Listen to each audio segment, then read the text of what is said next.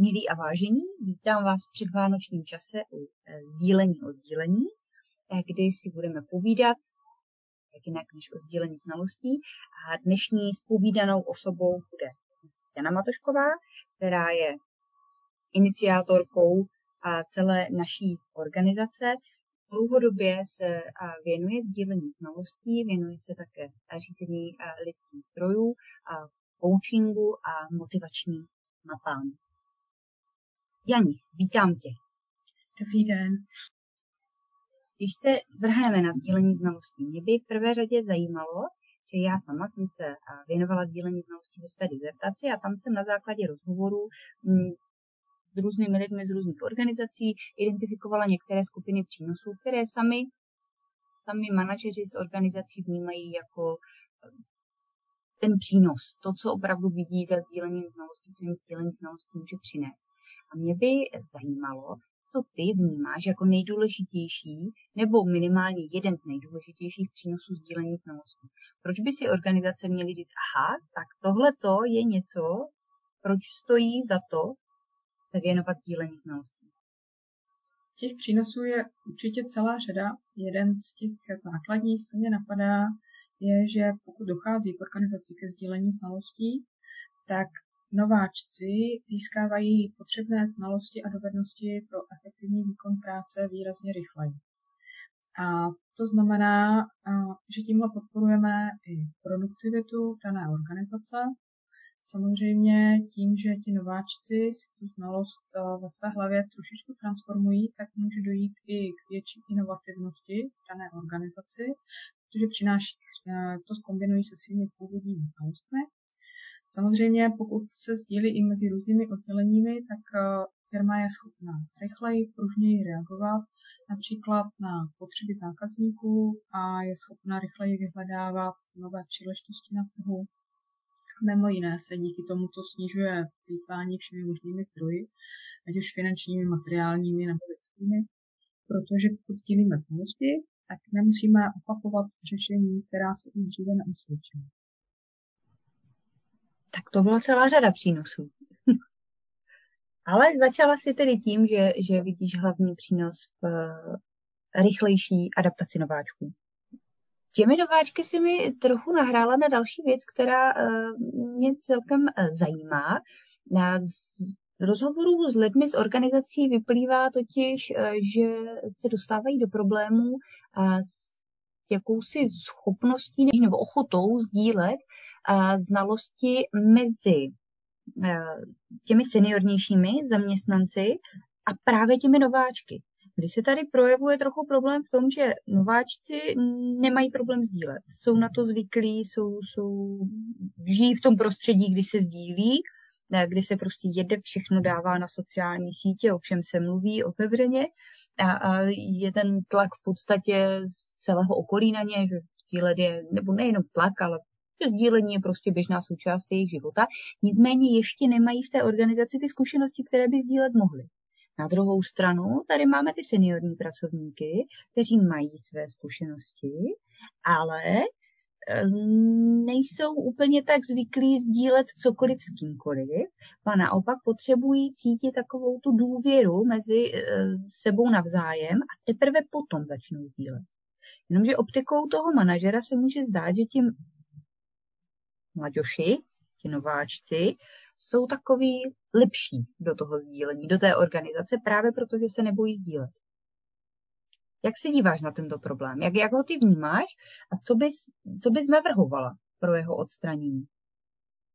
Já si osobně nemyslím, že věk je ten rozhodující faktor, který má vliv na to, jestli lidé jsou nebo nejsou ochotní sdílet.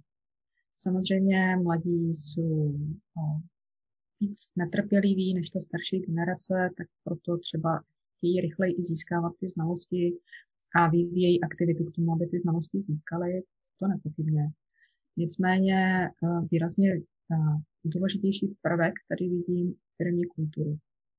Pokud ti starší dospěli k názoru, že si nevyplatí sdílet znalosti v té organizaci, protože by třeba mohli ohrozit svou pozici, tak to dělat nebudou. Ale to, jak jsi zmiňovala tu důvěru, skutečně si myslím, že důvěra je jeden z těch klíčových prvků pro to, aby vůbec ke sdílení znalostí v organizacích docházelo. A pak už je to jenom o tom, jak probíhá adaptace nováčka, jestli skutečně si věnuje dostatek pozornosti tomu, aby se tomu nováčkovi ukázalo, že sdílet je naprosto normálně, je to žádoucí v té organizaci. Je to o tom, jak se chová nadřízený ke všem svým podřízeným. Jestli si třeba všímá toho, že lidé sdílejí znalosti, nějak to reflektuje v zpětné vazbě, kterou jim poskytuje. A samozřejmě je fajn, pokud dochází v organizacích k tvorbě nějakých mezigeneračních týmů, protože díky tomu naprosto přirozeným způsobem dochází k tomu, co si říkala, to sdílení mezi mladší a starší generací. A není to vždycky jenom o tom, že ta starší generace má ty potřebné znalosti a dovednosti. A řadu věcí, třeba právě v souvislosti s digitální gramotností, s nějakými aplikacemi, a tím mladší mají zvládnuté výrazně lépe a mohou zase obohatit ty starší. A navíc, pokud máš ten mezigenerační tým, tak dochází k tomu, že ti starší vidí, že ti mladší jsou takový jako odvážnější, kreativnější a to je povzbuzuje k tomu, aby byli takový taky oni. Naopak, ti mladší zase vidí přirozeným způsobem, že ti starší jsou rozvážnější a začínají si uvědomovat, že někdy jako fakt je užitečné se na chvilku zastavit, popřemýšlet o možných rizicích předtím, než se k něčemu vrhne. Jeni, přijde mi, že jsi popsala ideální stav, a ke kterému by organizace mohly směřovat. Dala si i pár návodů na to, jak to udělat, aby to trochu fungovalo. A vzhledem k tomu, že se zabýváš řízením lidských zdrojů, a jakou si myslíš, že to oddělení HR v tomhle hraje roli, kde by mělo začít? Když by si představila, že jsi v organizaci, která si poslechne podcast o sdílení a teď si řekne, aha, pojďme sdílet. Co bys tak viděla jako první zásadní krok, říct, tak teď musíme jít na to? A velkou roli určitě personální útvar může mít v podpoře nějakých sociálních interakcí mezi zaměstnanci. To jsou třeba teď ty vánoční večírky a nějaké akce, na které zvou i třeba děti zaměstnanců, třeba Mikuláš pro ty děti zaměstnanců. Protože díky tomu ti lidi se poznávají. A čím častější jsou ty interakce a možnost se poznat v jiných prostředí, tím je větší pravděpodobnost, že tomu sdílení znalostí bude docházet. Nicméně osobně si myslím, že ve hlavní roli v tom, aby vůbec se začalo intenzivněji sdílet znalosti, nebude mít personální útvar nebo jeden personalista, ale bude to víc o managementu, především o tom nejvyšším managementu, který tohle bude deklarovat jako svou základní hodnotu. Něco, co je skutečně žádoucí a hlavně půjdou příkladem. Přijde mi to jako moc fajn záležitost. A v podstatě nás to vrátilo na začátek toho rozhovoru, kdy je tedy a hlavně o tom vedení a vrcholovém managementu organizace, které si musí uvědomit, že sdílení znalostí má přínos, začít se tím zabývat a potom může tedy začít podporovat sdílení v organizaci. A nicméně myslím si, že důležitou roli bude mít v tomto případě nejenom to, že si vrcholový management řekne dobře, pojďme sdílet a bude si říkat, že se bude sdílet. Musí proto určitě něco taky vrcholový management udělat. Začít se nějak asi jinak, předpokládám, chovat a trochu dávat svůj vlastní příklad toho, že se sdílí. Máš ještě další nějaký krok, který by mohl vrcholový management trochu začít jakoby deklarovat, teď chceme se vrhnout na to sdílení, chceme se tím zabývat, bereme to pro sebe, jako byť jsme se doteď tím třeba nezabývali, nebo nezabývali nějak, řekněme, institucionálně, jako asi sdílení vždycky asi v nějaké formě probíhá v té organizaci. Asi si nemyslím, že organizace fungují bez toho, aniž by se asi sdílelo, ale ve smyslu toho, že pak se řekne vedení, pojďme to trochu podpořit z naší strany. Má to význam, má to smysl. Určitě je to hodně o otevřené komunikaci, protože pokud dokážeme, aby se v organizaci šířily informace, tak samozřejmě přirozeně budou následovat i znalosti. Čili sdílení informací je ten předstupeň, proto by docházelo ke sdílení znalostí. Jak jsi říkala, tak do určité míry to v každé organizaci samozřejmě probíhá, protože přece jenom každý zaměstnanec má nějakého kolegu, na kterého se může obrátit s radou o pomoc, když něco neví. A ve firmách většinou tady to sdílení mezi kolegy funguje. To, co bývá kámen úrazu, je právě to, aby se informace od managementu dostávaly těm řadovým zaměstnancům a od těch řadových zaměstnanců se nahoru. A v téhle souvislosti z pozice top managementu je důležité vybírat způsobilé manažery na ty nižší úrovně řízení, protože pokud nebude fungovat vztah mezi podřízeným a nadřízeným, tak to bude mít mimo jiné dopad na důvěru a následně na angažovanost zaměstnance a na jeho ochotu vůbec sdílet znalosti. A zase se vracíme k důvěře. Že důvěra bude klíčový prvek v tom, aby se sdílely znalosti. A důvěru tedy bude podporovat vedení, vzájemnou komunikací s podřízenými, s pracovníky a může se do toho zapojit HR oddělení formou plánování, vyrábění, chystání socializačních akcí, aby se lidé potkávali a vznikalo v podstatě přátelství. Tam, kde bude přátelství, předpokládám, bude důvěra. Protože vím, že se tou problematikou zabýváš i výzkumně. Objevují se ti v rámci tvého výzkumu nějaké další faktory v rámci firemní kultury, kromě tedy důvěry, které bys vypíchla, nebo důvěru bereš jako nejdůležitější ze všech a ty ostatní v podstatě nejsou až tak důležité, když je důvěra, tak se bude sdílet? Určitě dalším významným prvkem je ochota nebo vůbec tolerance k riziku.